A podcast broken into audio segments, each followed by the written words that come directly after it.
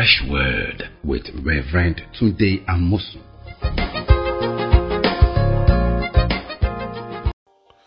Welcome to Fresh Word. Today, let's talk about what I call Christian posture, a particular posture that you must take as you start the year, as you look ahead, as you approach the future. The Bible asks us as Christians to have different ways of looking at life. For instance, you know, when you go to the book of Ephesians, talked about uh, we are seated with Christ. In chapter 2, the book of Ephesians, it said we are seated together with Christ in the heavenly places. So there's a place of sitting posture for a Christian to take. He also told us in chapter 4 that we should walk in certain ways, walk in our holy calling. And so there's a walk in a Christian life. Then chapter 6 tells us to be standing, is there to stand against all the wiles of the evil one. So there is a place of sitting as a Christian spiritually. There's a place of walking as a believer. Remember, Paul said that we walk by faith, not by sight. Chapter 5, verse 7, 2 Corinthians. And said you should stand against all the wiles. Devil, be strong in the Lord, and stand against. So, but let's talk about one particular posture that we should learn to take. And let's go to chapter 40, book of Isaiah, verse 31. So, but those who wait on the Lord shall renew their strength. They shall mount up with wings like eagles. They shall run and not be weary. They shall walk and not faint. Notice that word. They shall run. They shall run and not be weary. They shall walk and not faint. So God expects a believer those who wait on Him to run in life. You see, there is a difference between walking and running. In walking, your speed is not fast or quite high. You just stroll through, you walk through, you go at a normal pace. But when you run, your body engages in a faster speed. You thrust ahead, you move ahead, you gain momentum and speed. You run. And God expects us to run in life. That's why I want us to wait on Him so that we will not be weary as we run, and we will not walk as we faint. There is a pace of walking. That's also the style of running. As a believer, we need to walk. But, you know, we need to run. For instance, a car runs, a plane runs in the air. You have to gain speed to go far in a faster way. You know, if you are going from Africa to America, you can't just walk down. You can just sit down. You're going to have to enter into a plane that runs like jets, take off like a speed. Yeah. So running is a vital aspect of the Christian life. And we must learn to run. This running, how do we do it well? Particularly when it's to do with the future. We just can't think running just mean pick up physically and start running all over the place. Of course, there's a place for that where you have to run if you're an athlete. But what does it mean in the realm of the spirit to run and to get things done in life? I believe that when you run, you have a faster pace to life.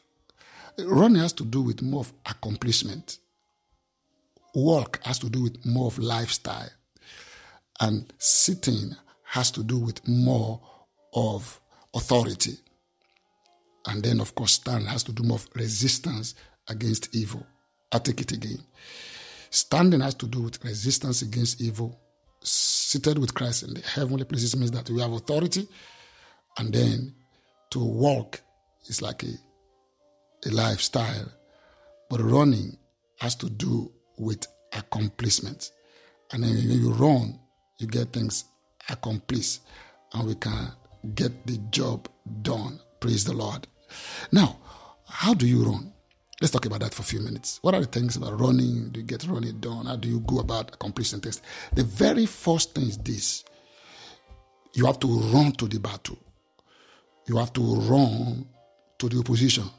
Wow, that sounds strange. Usually, when we run to when we get to battle or when we get to opposition or some enemy or some roadblocks or some barriers, we kind of slow down our pace. We want to just watch how things will go. But let's look at David when Goliath, you know, came to him and then David went to go and meet Goliath. And they were talking. Goliath was deceiving, was speaking down on David. But David didn't carry a lot of weapons. Goliath did. But there's something that David did when he got to that battle line. Let's look at chapter 17, 1 Samuel, verse 48. So it was when the Philistine arose and came and drew near to meet David.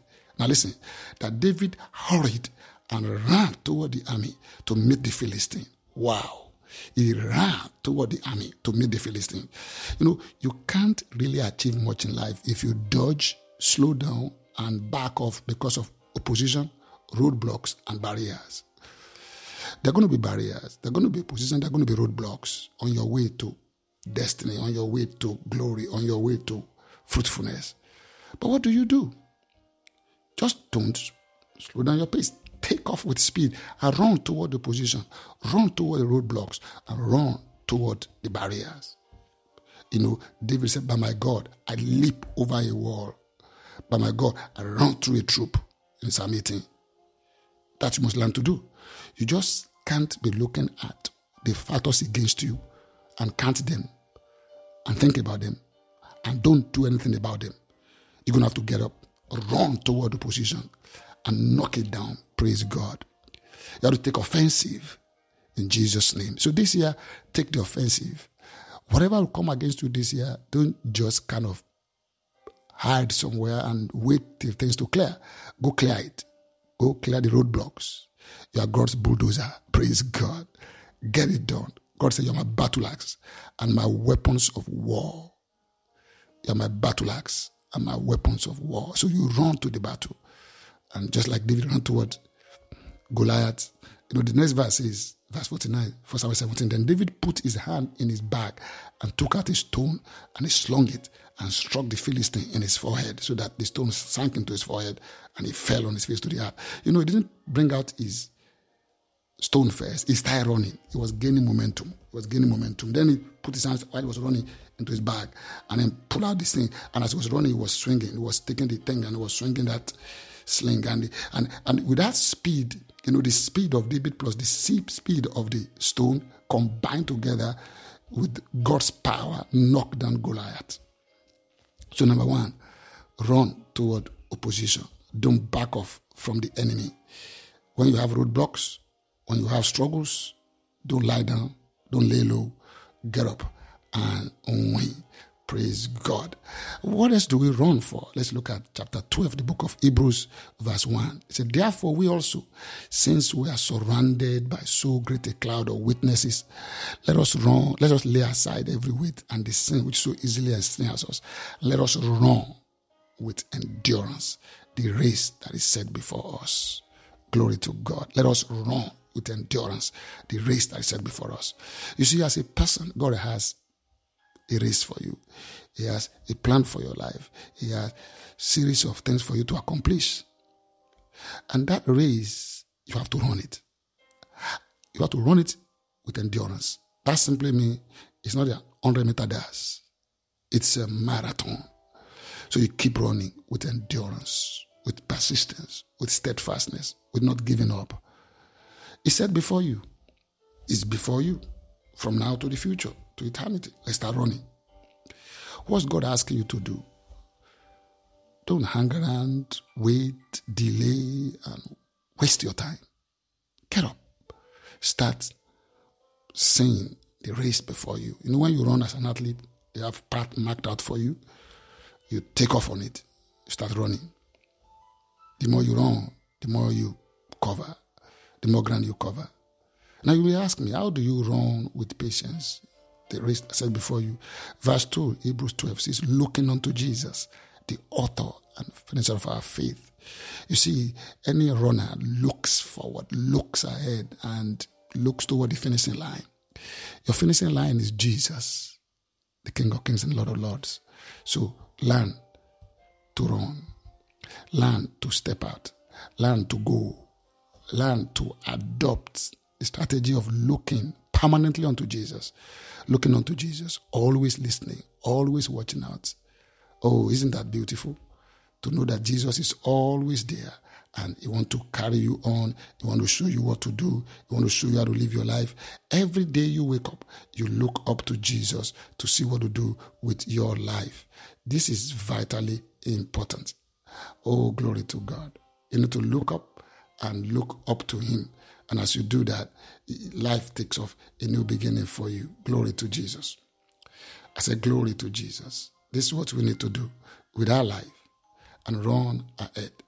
Oh, glory to Jesus. Run with patience the race that is set before you. Don't look back. Jesus said, Anybody who sets his hand to the plow and keeps looking back is not fit for the kingdom of God. Let's get fit for the kingdom of God. Let's run ahead. You know, like the psalmist said, he said, as the handmaiden look up to their mistress, and as the servant look up to their master, so we look up to you, God. Our hope is in you. So you look up to Jesus and run. Let him determine your journey and let him carry you on. But put your feet on the ground and run. Glory to God. Uh, we've seen that you need to run to the battle. Second, we need to run the race set before us. And finally, let's look at something how to run with too. Let's look at the book of Habakkuk, chapter 2, verse 1. It says, I will stand my watch and set myself on the rampart and I on the tower, and I watch to see what he will say to me and what I will answer when I'm corrected. Listen, verse 2. The Lord answered me and said, Write the vision, make it plain on tablet, that he may run who reads it. Mm. You're going to have to run reading your vision. Vision is what you see, what you write down. What do you want to accomplish? See it, write it. Did you hear me? If you don't see it, you can't accomplish it. The greatest, one of the best assets of a runner is their eyes. If you can't see, you can run. So you see the vision. And second, write it and make it plain, particularly on your heart. Let it be enshrined on your heart and blazoned upon your soul. Embrace it with all your will and then set out to accomplish. Call them things to do, things to accomplish, that he may run. Who is it? So if you don't read something, you won't run. Or read the word of God, you will run with it. Also read what you need to accomplish. Write something down. Don't just waste your day thinking all the time. Somebody said, reading makes a broad, wide person, but writing makes an exact person. When you write, you become exa- you become exact rather. You become precise. You become more accurate. So write the vision. Vision for today, vision for tomorrow, vision for your family, vision for your finance, vision for your business, vision for your career, vision above all for your spiritual life. What are you going to accomplish? What about your talent? What about the poor? What about your gifts? What about your calling? Will you run? Will you finish the race well, strong, steady, and good and faithful? Will you knock down your Goliath? And will you make heaven glad by running your race looking unto Jesus? Let's keep running. Let's look unto Jesus. Right now, he's smiling at you as you get up to run your race, face the battle, and run with a written vision. Thank you for listening.